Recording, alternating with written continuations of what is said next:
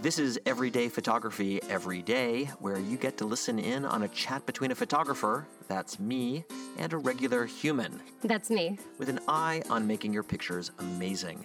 No technical stuff, no talk of gear or software, just photography for the love of it. We're sponsored by neomodern.com, bringing concierge photo printing and framing to everyone with a smartphone.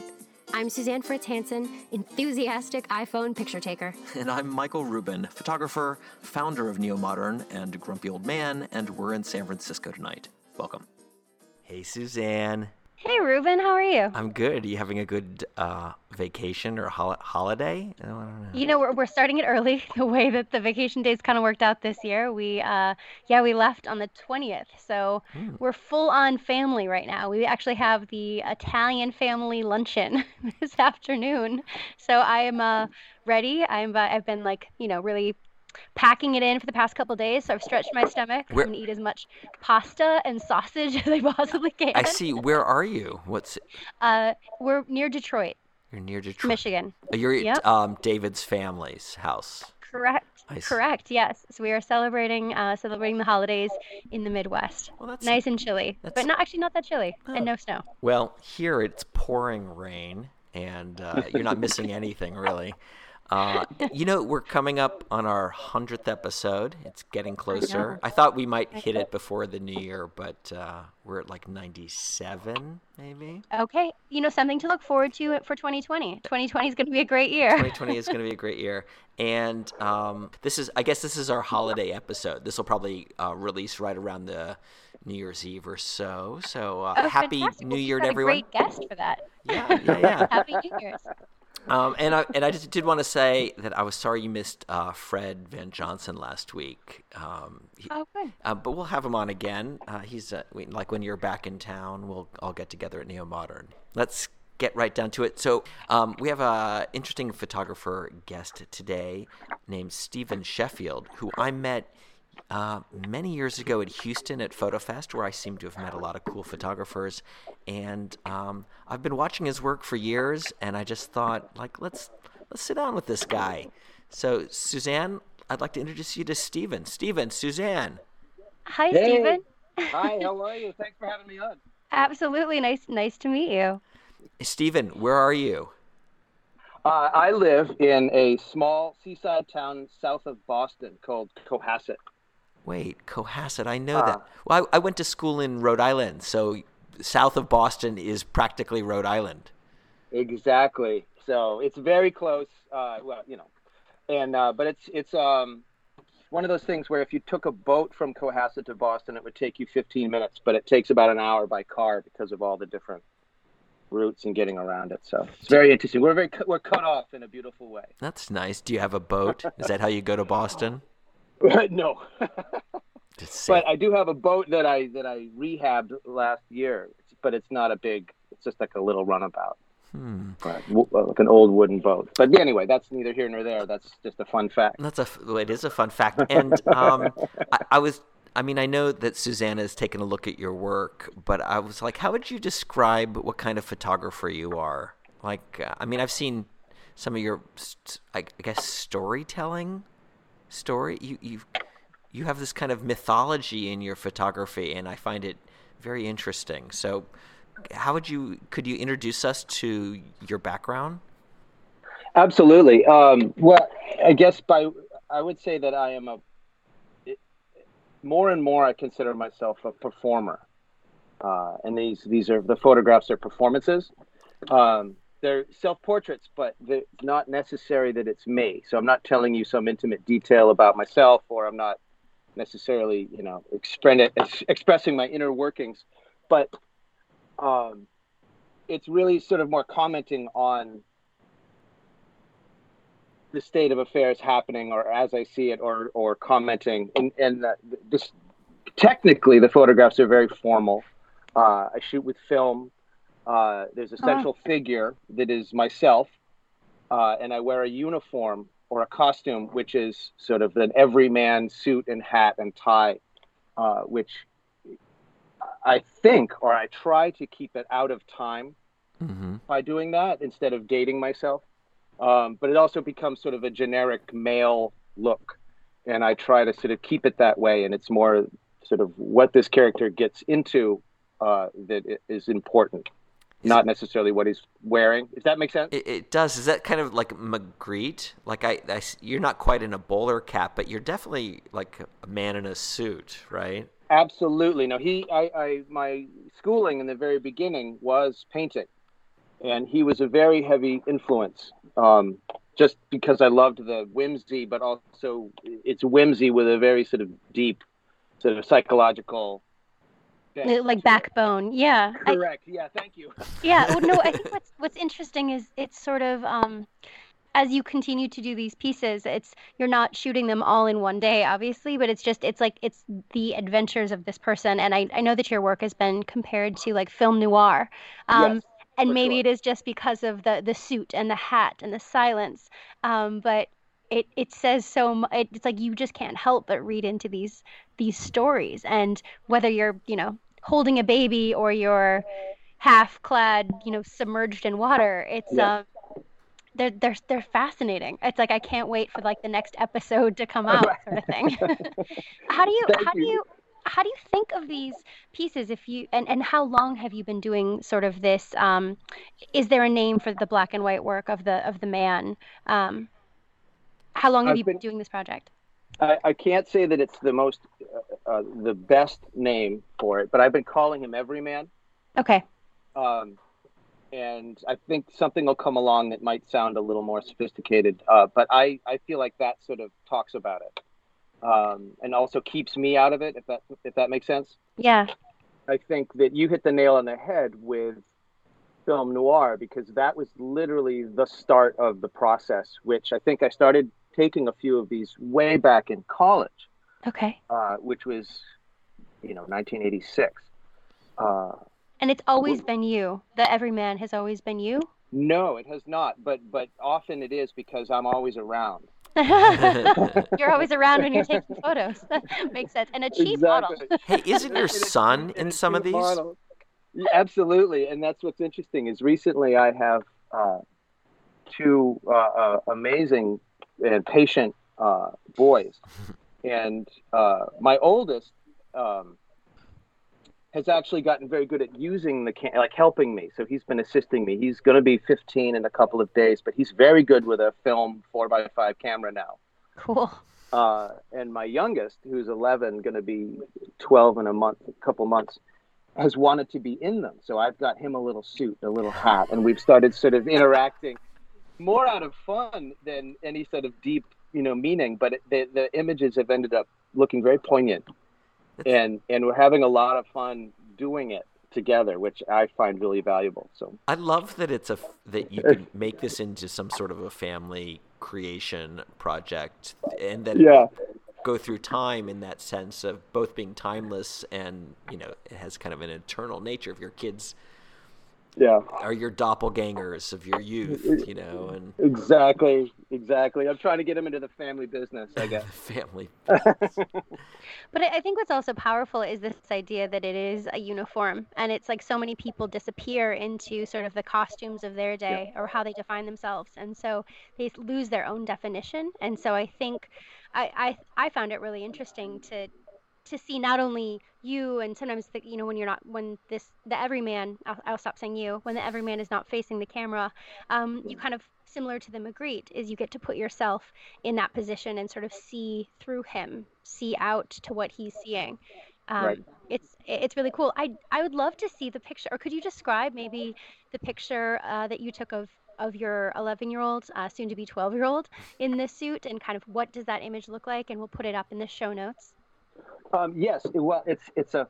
Uh, I think he's been in a few of them, but the okay. one that, Your that favorite. I feel like is, is my favorite is I have a photograph, and uh, it's called Savior, but it's uh, uh, the original was myself or the everyman on a dock with a uh, a circular life preserver, or like okay. you know what I mean, the thing you would throw out with the rope on it to try to. Oh catch. yes. Right. Oh, I see it. Yeah um, he wanted to like I basically we we I took a photograph with him. I basically retook the photograph with him in it, and then we started taking pictures with the two of us in it. And and that's one of the ways that i work is i'll have something very formal that i'll set up. And then once that's done i take a deep breath and then i mess around if that makes sense. And then those pictures end up being more loose and often more meaningful uh, once i get what i think i'm supposed to get done and then i start using that stage to to make more work And can I ask that- about the edge? it? Yeah, absolutely. Can I ask Oh. about the edge of the photos? Like the, um, I'm guessing it's from the just the condition of the film coming out of the back of the 4x5, but there's almost like this haunted edge that it, as it kind of like, I don't know, frames itself out onto the edge of the actual, um, Yeah. how do I explain this? Like the edge of the pa- the paper, I guess. Rubin, help me out here. I- Is is that something that you leave uh, for the images? I think there's something really beautiful. Well, that is a, a type of film that uh, unfortunately is no longer made, but I have a stockpile of it. It's a Polaroid film that I think stopped being made maybe 10 years ago. I don't know, uh, Michael, if you, if you know, it's Polaroid Type 55, which comes with a, a, a a positive that you would peel away, and it also has a negative. It's a very fragile but an incredibly detailed, beautiful negative. negative, and those, uh,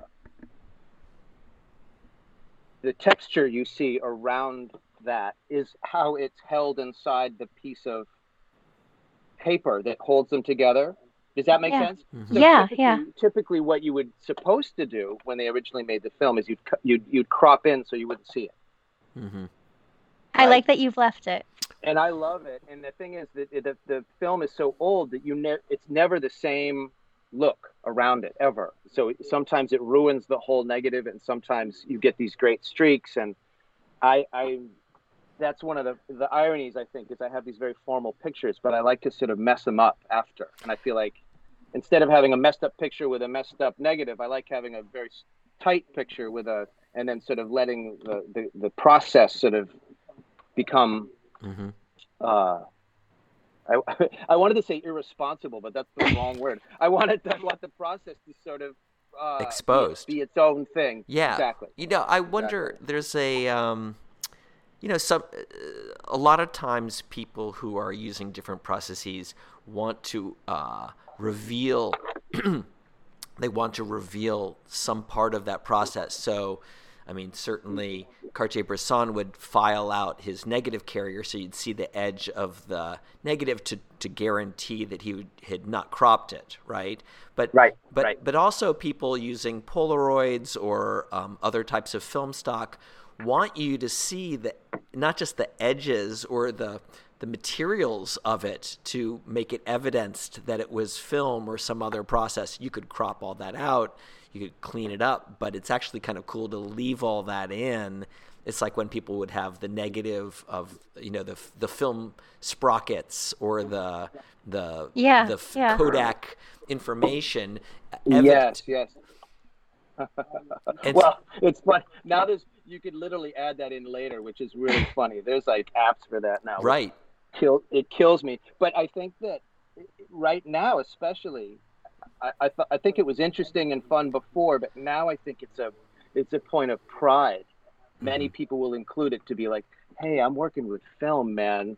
But you're right. Yeah. you know what I mean? But like, I'm in the trenches. Yeah, I, But you're doing re- for real. A lot of people. I'm doing real work. But a lot of people can fake that, right? They can add in. It's like the Instagram even had filters that made it look like it had gone through a film process, and Absolutely. there used to be a, I don't know what happened to it, but there used to be an app on the iPhone that would add this exact T55 stuff around it. And it tried to randomize it too, which was really funny. So it's Wow. really, I, I know, I know. And I was like, oh, crap.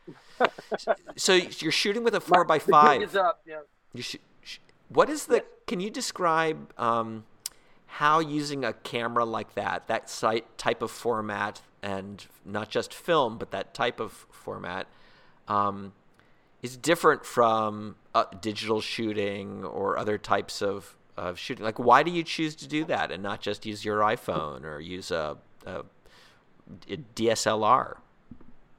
Well, I have an interesting history about why I use it at all, and I started using it, and this goes back. I don't think I ever finished what I was saying. I, I actually, you had said that film noir, this this work is reminiscent. That's one of the origins of it. Is I was literally captured by, or not captured by, uh, loved the feeling of many of those books are more description than they are story, and so uh, I started sort of trying to recreate some of the scenes that I saw in some of those books, specifically Raymond Chandler. Mm. Uh, and um, from that, those that at that time they used a specific camera called a press camera, which is this you know un undestroyable camera that comes in a box that you then open it up and then put it back together, and it's just this beautiful machine uh, and most of the ones I would find were really beat up, which I really liked that idea that they'd had a lot of use. Um, and so now I have a few of those and I use them. And I have a few that I now use to repair the ones that I have.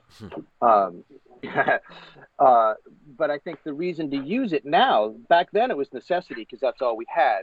Um, but now, I uh, it's because it's hard that I like to use it if that makes sense. No, I'm I'm actually being serious. It's it's it becomes a process to like you have to really just you can't just go out and shoot. You sort of have to sort of make it part of like your whole experience. Like the actual lugging of the camera and the setting it up, I think informs the taking of it and then lugging it back and then taking the film out. The whole thing becomes wrapped up and I feel like it adds deeper meaning to the end product.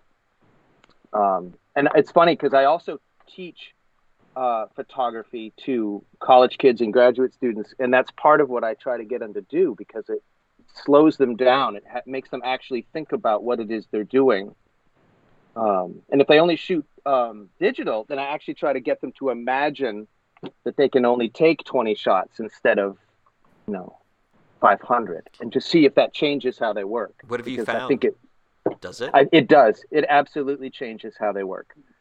Um, because each shot becomes important instead of a one-off or a, it gets them to think about more deeply what's in front of their camera and how they're capturing whatever it is that they're capturing hmm. even if it's street photography like i think that that applies well, I think just having the con like constraints is always really helpful. It makes you sort of it makes you more accountable for what you're doing. And I think um, we've actually been interviewing. We've interviewed a lot of photographers uh, on the show over the past year or so. And what's interesting is very often we'll hear as as photographers get more experienced or get older, they don't they don't take as many photos necessarily because they'll no, I mean, I guess that's not that's not totally common. That's not all photographers, but I feel like the ones, the examples that I'm thinking of, it's sort of like they would not take as many because then they didn't want to edit it on the back end. It's like you have to, you realize, uh, okay, the more I take, the more I have to go through. And like if I can really do this with intention.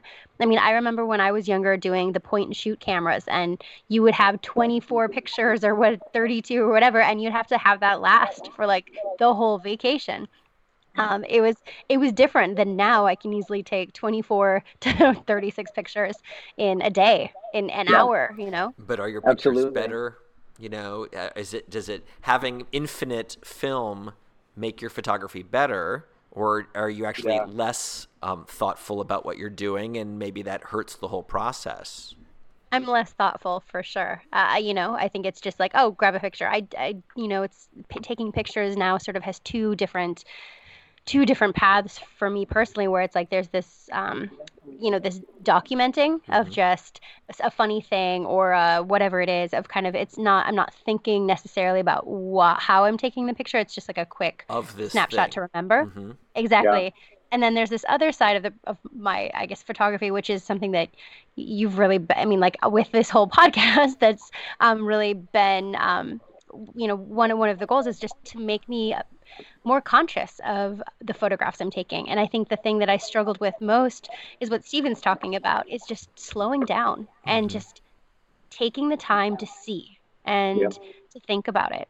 And that's been it, it's every t- every time it's it's a conscious Steven choice and a challenge. Steven, do you have a digital camera? Do you use it? I I do. I have a digital camera, and it's the only camera I've ever bought new. How, how are And your it was a- pictures it- different? It broke my heart to buy it, but I, I need it for for some of the other uh, work that I do, which is, uh, you know, that's a whole different podcast. I think. What? tell, Um, tell us. What else do you do when you're not doing this um, creepy The mixed media. noir, noir Well, stuff? let me let me just. Uh, uh, I just actually have a really. I'm interested in what you said about, uh, you know, shooting differently, and and and I, I have a counterpoint to that, which I Yeah. find I, I think is interesting because I, in my mind, and I, I grew up having this uh, beaten into me from my uh, teachers is editing. Like taking the picture is is just the start of the process, and then editing becomes I don't even I don't mean editing like changing the picture. I mean editing the the the multiple pictures that you took also becomes really uh, so I, I I'm sort of going against what I said about you know trying to make the one shot, but I also feel like being able to pick the proper shot for what you're trying to to get across is incredibly important. Uh, Mhm. and I and I have a fun story about that. Just I don't know. I am full of fun stories, so I'll, keep- I'll keep it limited. No, But I tell no, us no, a I fun like story. fun stories. Yeah, yeah. I had a I had a student. Uh, this was maybe ten years ago, who was really struggling. Like he was one of these students that, and every teacher will have a story about this, but he really went. He, he would argue with everything that I would say, and he was really aggressive in critiques, and he just was having a really hard time. And you could tell it wasn't about us; it was about the fact that he was struggling. Mhm. Um, and he was trying very hard to do street photography with a point and shoot. And so I I had to sit him down, and it was an argument, not a discussion. But I finally convinced him to use uh, a four by five handheld four by five, which is what these press cameras are, to shoot street. Which he's like, what? That, no, nobody does that. I mean, of course they used to, but that's not at all traditional. And he wasn't allowed to use a tripod, and he'd have to shoot and back then it was cheaper to do this. He'd have to shoot a box of 50 sheets a week and bring them in. And he was like, you know, I don't know if I can swear on your podcast, but he said, Yes. F you. I'm going to, like, I was like, I dare you to do that. And he's like, well, screw you. I'm going to do that. Like, he sort of stormed off. But I knew I got him. And that was the thing is he came back. I didn't even say he had to print any pictures. I just said he had to make contacts of all of it and bring them all in. And it was amazing that he had to stand there with this big, heavy camera and try to take pictures on the street. And the first 50, maybe two of them were okay. But isn't that great? So then uh, every week he would have like five or six out of the 50 that were actually quite brilliant. And then he didn't quite understand it until three weeks later that all of a sudden he already had a portfolio of 10 that were really good. And, and then it sort of dawned on him that, oh, yeah, okay, I get it. And like you edit back from it all. And then once he really got good at it, knowing the camera and what it could see, like he didn't even have to like look through it or look through the little eyepiece or whatever, because he started to understand the distance. Because that's the interesting thing about these old cameras is you start to really understand the dis- distance between you and your subject without having to focus which is how all the, the greats did it. They would just literally guess how far away their subject was, knowing their their instrument would be able to capture it in focus. Does that make sense? Yeah, I don't Yeah. under, Yeah, I don't think people understand understand, um, non-autofocus. Like, I, I think they don't even realize that the process of focusing was a major part of photography. It's not like the camera just looks out in the world and is in focus. Like, you have to choose what you're looking at and what's in focus, and so that's Yeah. a great exercise for people.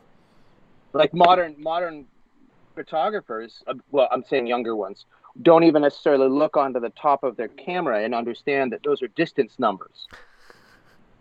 Right? I mean, they're not going to look, they don't care. They just want to make sure it's in focus when they look through their eyepiece. So it's very interesting to try to, you know, look down and be like, oh, 12, you know, 16 feet. I wonder what that is. Yeah. So anyway. Mhm. I know that's my little story. So uh, that was a that was life changing for for me too because I I found that I almost sort of on on the cuff dared this student and now it's become I think something that I use a lot to try to break students out of uh, or get them away from themselves. I love that. I also do you think that the people that he was photographing reacted differently when they were being photographed with a kind of a big old camera versus a small like a, a point and shoot or I guess even a DSLR when he was sort of on the street? Absolutely. They they were so much more open to it because he looked like he was legit. legit or like not not necessarily serious but eccentric. Does that make sense? Like you're not yes. just a, you're not just a hack on the street. You're like out, out there like with this thing. And it was hard and I think he appreciated that it was hard.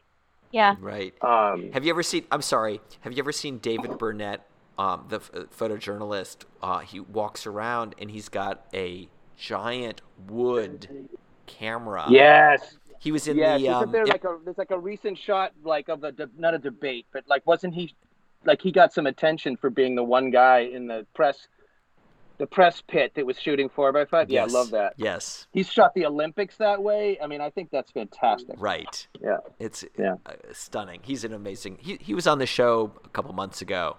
Oh, he was. Oh, that'd be a great conversation. Yeah, of course oh, we'd want to. Maybe we should pull him back and talk about that. But that's uh, yeah. So the and people do respond differently to the device that's in front of them. I think if you pull out a smartphone, uh, the subject will have one response, and if you pull out a four by five handheld giant yes. thing, they're going to have a different reaction to you.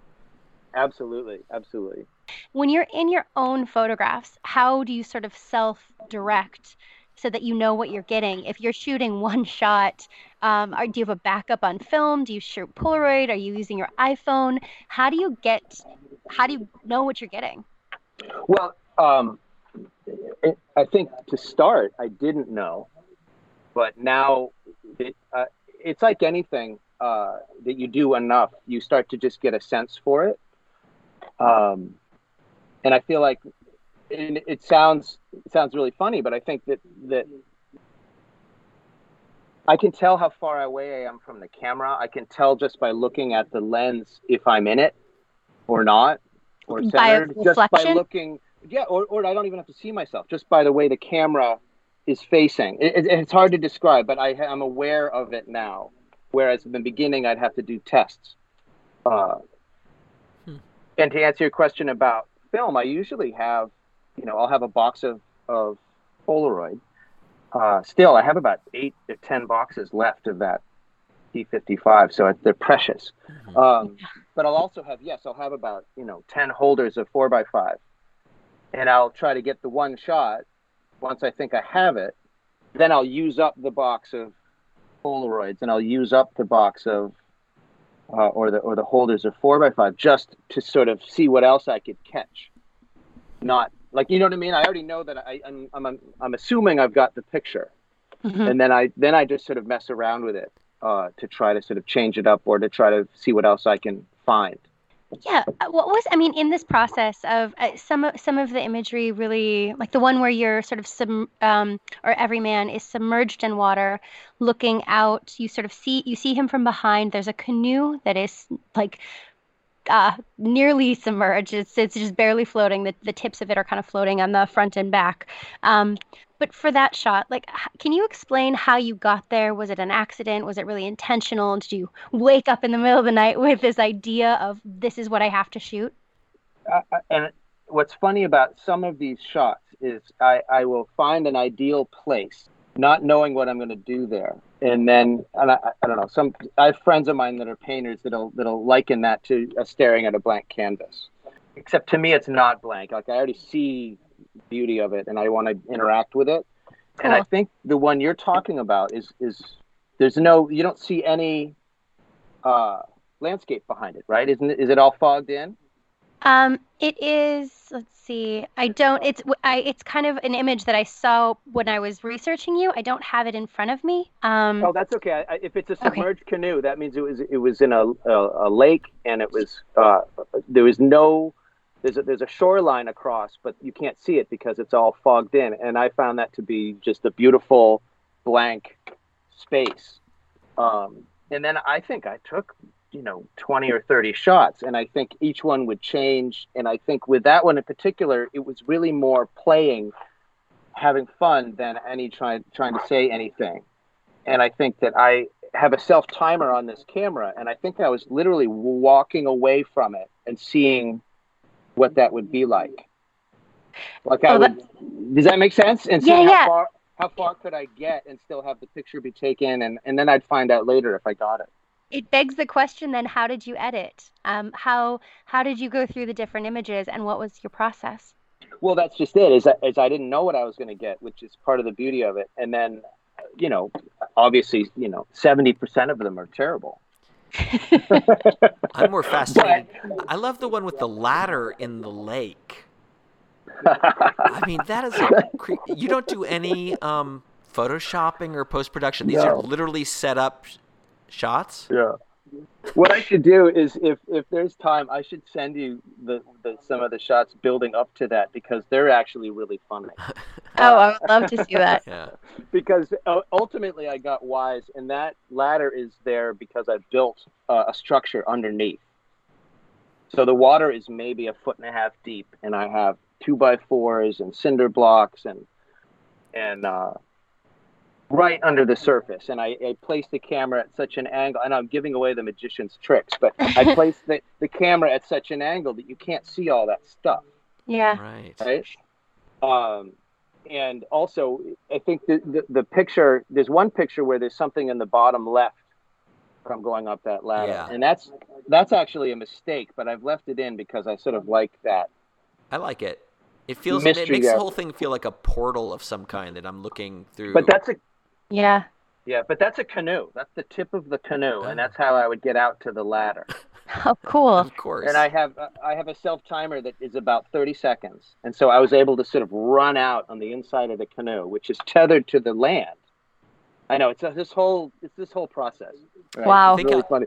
uh, um, Suzanne, think how different these self portraits are from someone like Shelby Diamond, who also uses Yeah. film, also has this timer, has this kind of interesting process, um, also mysterious, and yet, uh, of course, they're more uh, sensual, I suppose, and uh, I don't know, very different. I was Yeah, thinking Yeah, yeah, I was thinking sexy. about her earlier, where it was just the same kind of idea of you get so comfortable sort of shooting yourself that you have, um, that you're able to sort of, you don't get caught up in the process anymore. You're really able to explore and and just think about what you want to see and what you want to capture, which which is interesting. Uh, the, the one with the ladder actually reminds me of, um, did you see the uh, Lin-Manuel Miranda um, Vanity Fair uh, cover or shoot?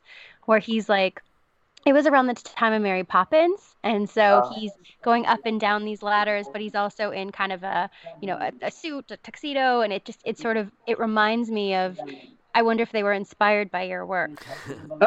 Oh, that's interesting. Maybe. Maybe. Hey, how did I you? don't know. So, That's very interesting. so this is one um, body of work that you've been doing for a while. I, guess I'm not familiar with some of the other types of photography you do, but you are a photographer, right? Absolutely. Yeah. What else? Uh, well, well, that goes back to uh, when I was an undergrad. Um, that was in the early mid '80s, which was, I mean, that's when you know Basquiat was still around and Warhol was still around, and Schnabel was making these big plate paintings. So it's a lot of sort of mixed media, and things were getting pushed and shoved. And um, I was in a, a school that I would, luckily, this was a, an amazing experience. I got to meet not those two people, but I got to meet different people that would come up.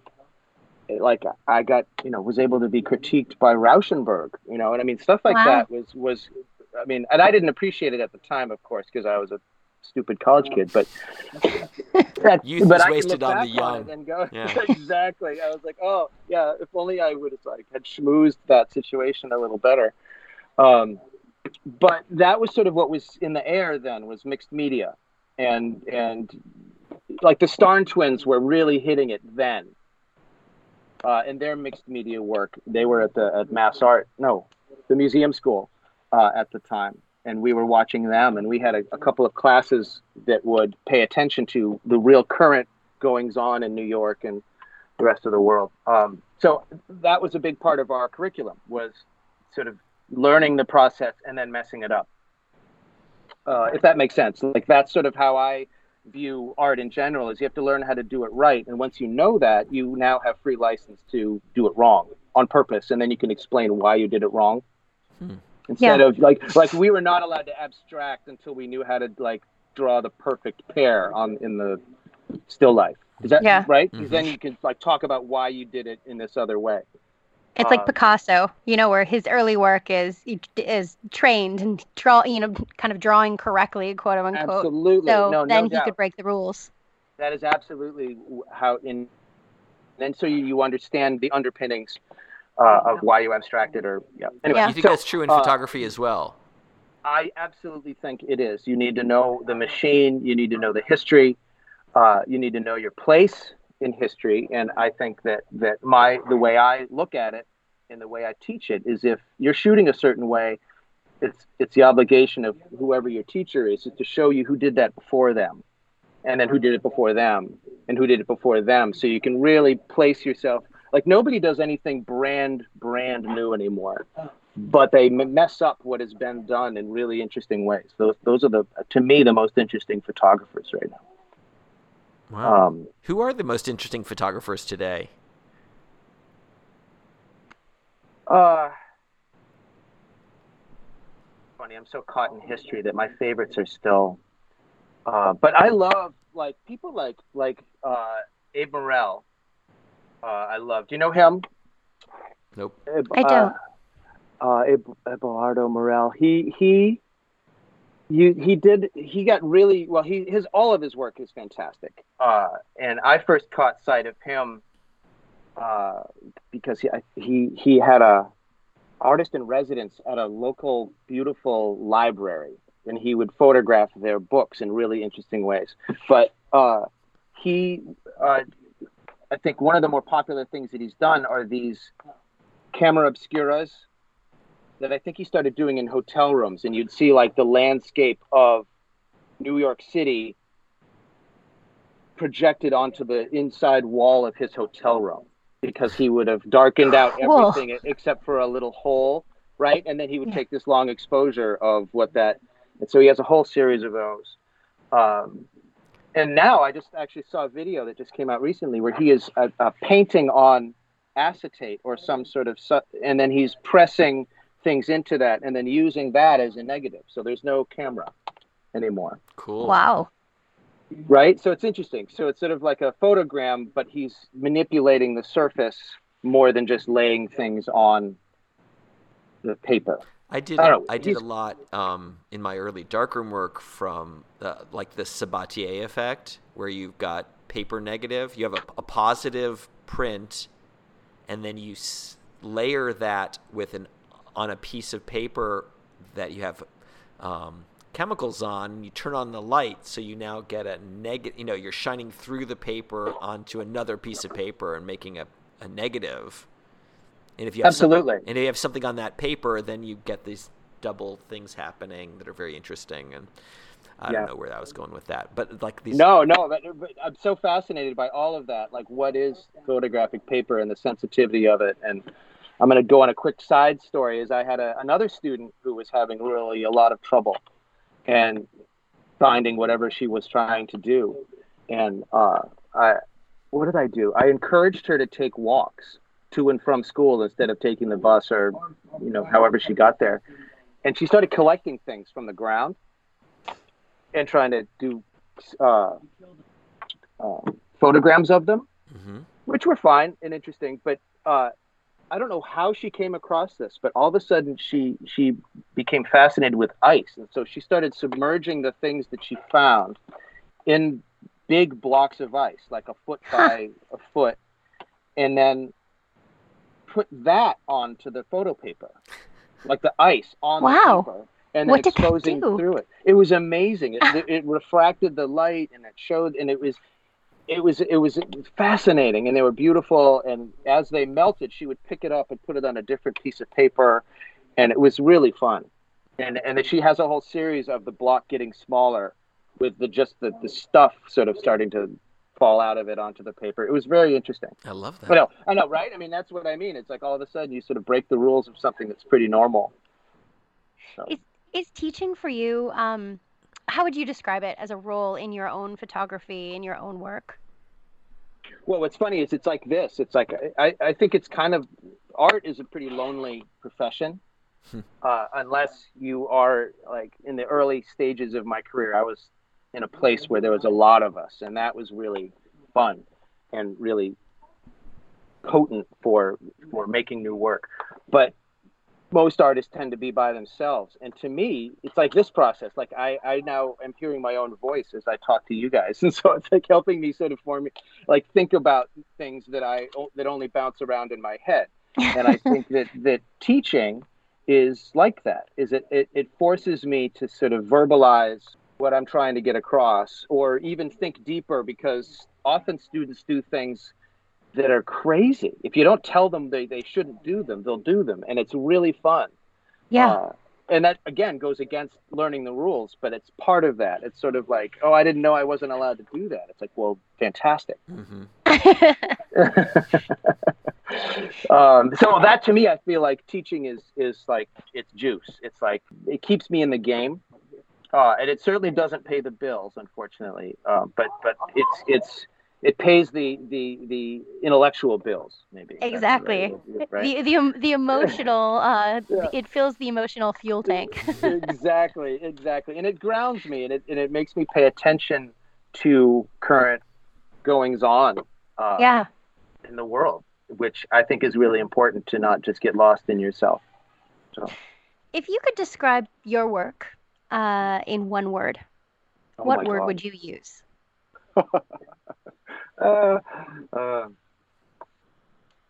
I can't. Um, I think, uh, well, I, I would hope. To me, I think I'm more fun than I am deep, and so to me, I feel like fun. Like I want people to enjoy it. I don't need them to like, you know, start thinking about like, you know, the inner deepest thoughts necessarily. Even though I think a lot of that's in there, and it can't help but be in there. But I, I, I want it to look like it's I don't even want to call it entertainment, but I, I feel like getting some kind of a repeated joy out of it. Uh, so describing my work, it, it, would be hard with one word, but uh, we can do the Native American, like the hyphenated, oh all one God, hyphenated. Yeah. I know. Fun for real? I don't know. It's really, it's really hard. I'm sorry. I'm not born by mountain tree. That's funny. Exactly. but you're kind of a storyteller. I mean, as some photographers are documenting something in the world in a maybe in a beautiful way or the way that they experience it. Yeah. But, but, you're yep. also okay. I'll go. I'll take that. You'll take that. But you're also creating kind of a is it's not really a fiction. Like Jason Langer has this imaginary character that he was moving through his his uh, noirish photos, but yours are well. It's not an imaginary character, is it? It's no. I like wouldn't say he's like an archetype. Yes. Yes. Perfect. Nice. Yep. Yeah. Michael, you'll uh, think this is interesting. While we were in Houston, someone pointed out to me uh, this painter that named Caspar David Friedrich, who painted similarly to at least a couple of my everyman pictures, which I found amazing.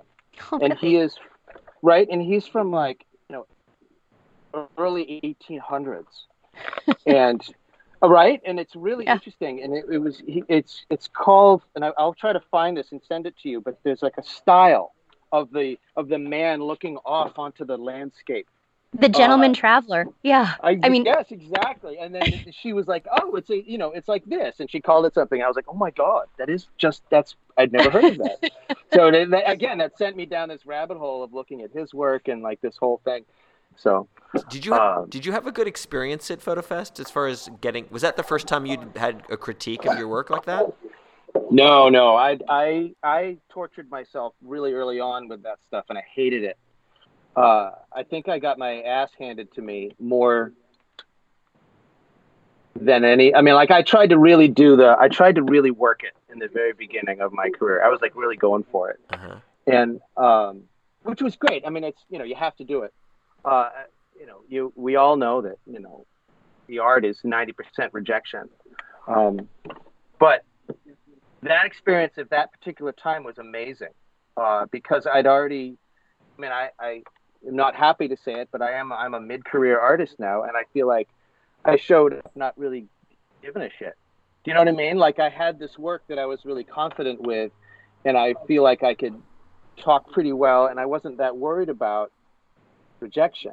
And I think that even just that attitude comes across when you are being critiqued or you're talking to people. So they're not worried about hurting your feelings anymore. Mm-hmm. Like they're not tiptoeing around. And also, I was able to discuss and not just have them talk to me.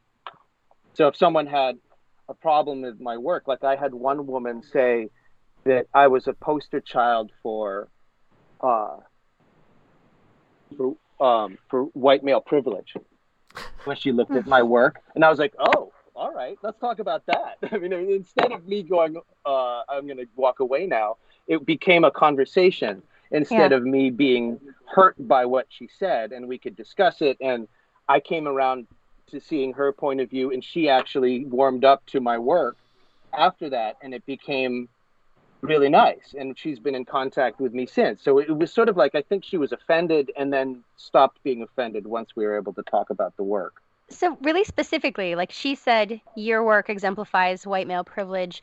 What did you say next? Did you say, let's talk about that? Or, like, literally, what was the next thing out of your mouth? What? do you want to know exactly what I said? Yes, I'm, I'm, I'm so curious. Like, how do you, how do you generate a conversation from that? Because I think I, I, that's something rem- we would all like to know. I remember it specifically, and I, I smiled and looked her right in the eye, and I said, "That's fantastic. Where did, where does that come from?" And then she described she just she described what she saw, and then I was yeah. like, oh, all right, you know. And I, you know, it, it, it, I'm a white man, and I'm in a suit, and I, you know, I haven't had, you know, I've never been homeless, and so you know what I mean. So it's sort of like, and I've been to school, so it's like, all right, I could absolutely see that is true. Yeah. Right? But also, what a great response. I mean, embrace it and then just keep going. Like, let's let you know I mean, that was like a punch. It's like, all right, that's like Fight Club. It's like hit me again. Right. And, right. And and what's funny is is, is I don't know. Uh, uh, the rest of that experience was very interesting because I met a number of people there that literally left after the first day because they were so crushed. I don't know if you remember that. I do. But there were people that like were like, "Oh, I can't, I can't." I that that so many people were so negative that I'm just going to leave. And I was like, what are you doing? Like, that's the point. Yeah. You know, the point is to actually find out what other people think of your work. You can't just, you know, you have to be like, I know. I don't know. Stephen, it was really interesting to me. You just take it. You have to take it and and, and like process it, and then it, either it changes your work or it doesn't. I yeah. but you show up at this you show up at FotoFest and you generally are showing up with some degree of confidence like I I've been working on this. This is my best work. I love it. And to just be savaged. I remember I yeah, talking to yeah. a couple of people at FotoFest who were just flummoxed. They didn't. They wanted to cry. You know, they thought people would hail them as a love new them. hero. Exactly. Oh, I love your work. Let's have a show next right. month. Right. Yeah, no. Yeah. but I feel like that's what happens when people, I don't know, move to LA. You know, it's a group people from all over uh, at different levels and different parts in their life or their career or whatever, but they all go with this, you know, hope and a dream and you know for most people it's it's there's a there's some real life lessons there. There's some real rejection. There's a lot of uh there's a lot of doors getting slammed in your face. And so it's only the strong sort of survive and maybe the few lucky ones are the you know that are that just happen to yep. be discovered right away but i mean for every for everyone else there's there's just a lot of work involved it's i think it's yep. pretty admirable to go to something you know where you know you are going to even if you don't expect it but you you get um you get a really harsh series of crits and you keep showing up i think just in life that's that's really admirable. Keep showing up. Or what you, exactly. That's the work. And you right? discover also that um, if you're showing your work to a dozen people and you get savaged and savaged and savaged, and then inexplicably one person thinks you're a genius. And you think, that's so right. weird. All these great people hate it, and then some great people like it. Huh. It's not like an absolute, right? It really, right. It, no. And I find that instructive. It's it's fascinating. Yeah, it's it's a really I it's really the whole thing has made me think about the whole process differently. I think it's very strange. Uh, just like the art world in general. Like you know, I guess you know, independent uh, uh, like commercial galleries are having a hard time, but the photo the, the festivals are really blowing up. I mean, it's a really interesting scene right now. Um, but also, you know, film is back. I mean, it, it's so popular right now. It's very interesting. Uh, so I don't know. We'll see. It'll all shake out. Uh, Stephen, I have a question. As far as um, giving, I know you're already a, a, professor and instructor, so you work with a lot of young photographers. But if there's someone that you kind of came across um, who isn't currently enrolled in one of in one of your courses, um, what advice would you give them uh, what, when they're sort of starting off taking pictures? And this could be taking pictures with their iPhone. It doesn't even have to be uh, with the, the 4x5 or a DSLR or anything like that. But what, what advice would you give to new photographers? Oh, I'm such a nerd. Uh, I'd say they, they need to buy a history of photography book. Okay, great. Like I, they really do. They need to see what's been done. Uh, I don't think it's necessarily about how you take pictures in the start. I think it's about why you take pictures. Hmm. Why are, why are you interested in the world? What are you looking at? What are you trying to do? Uh, I think that that's harder and harder these days because there's so much media out there. And, and what mistakes? And, oh, sorry. Go ahead. Keep finishing. Well, find, finding a reason to do it. Like, like I think that that and this is something that I'm struggling with too, is that self self portraiture is really interesting in, in the age of selfies. Like why? Why yeah. does that happen? It's, so I struggle with that. Um, so that's that's my uh, that's my take on that. Is I want them to to, to look at what's been done uh, at the same time as exploring their world instead of just wandering you know, whatever, wandering the landscape. I think they need to sort of figure it out. Um, and then we, we love to ask all of our photographers that we have on the show this question. Um, what do you have hanging on your walls? Like what, what, what's kind of your favorite photo uh, that you have on your walls? It doesn't have to be yours, but it could be yours. Oh, that's a funny question. Um, well, I'm a sucker for it. I have some amazing pictures of my kids. Mm-hmm. Yeah. can you just can you describe uh, like one or two of your very favorites? Well, one that I can actually see right from here that I like to look at every day is um, I have a, a, a beat up old Hasselblad camera that takes these great quirky little square pictures and it, it, it you never know what you're gonna it's like one of these things where the lens is all beat up and it looks great because it's sort of odd but one of the things i used to do when my kids were just learning how to walk is i would follow them around with it and just see what they would do. And there's this there's this great shot that i have uh, we're going down i'm in a path um, in, a, in the woods in maine. And um, my son turns around and puts his fingers up to his lips and tells me to be quiet and shushes me because he's like he's like looking for something and i have this great picture of him turning and doing that and i love it it's like oh my god like it's one of these things that like i cannot believe it became something other than my son does that make sense it yeah. elevated beyond yeah. just a, like a family shot that's great. um, Very cool. Well, hopefully, if you can send us a picture of what that looks like so we can include it in the show notes. Um, Stephen, I want to say a big thank you uh, for joining us today. We've oh my I God, really, yes. really enjoyed the conversation and the chat. Um, I think we will wrap it up at this time. So, uh, thank you, thank you, thank you uh, for being on our show and happy holidays to all of our listeners. Our show is recorded and produced in San Francisco. Go to neomodern.com slash podcast to get show notes, see photos, and post comments. Please leave reviews and ratings on iTunes or wherever you listen, and don't forget to subscribe. We get new listeners from you telling your friends and spreading the word. If you know someone who might get something from us, send them a link. Thank you to Stephen Sheffield for joining us today, uh, Mitchell Foreman for our theme music, and all of you for hanging out. We hope you have a great new year. We appreciate your attention, and we hope we've given you some things to think about. Until next time.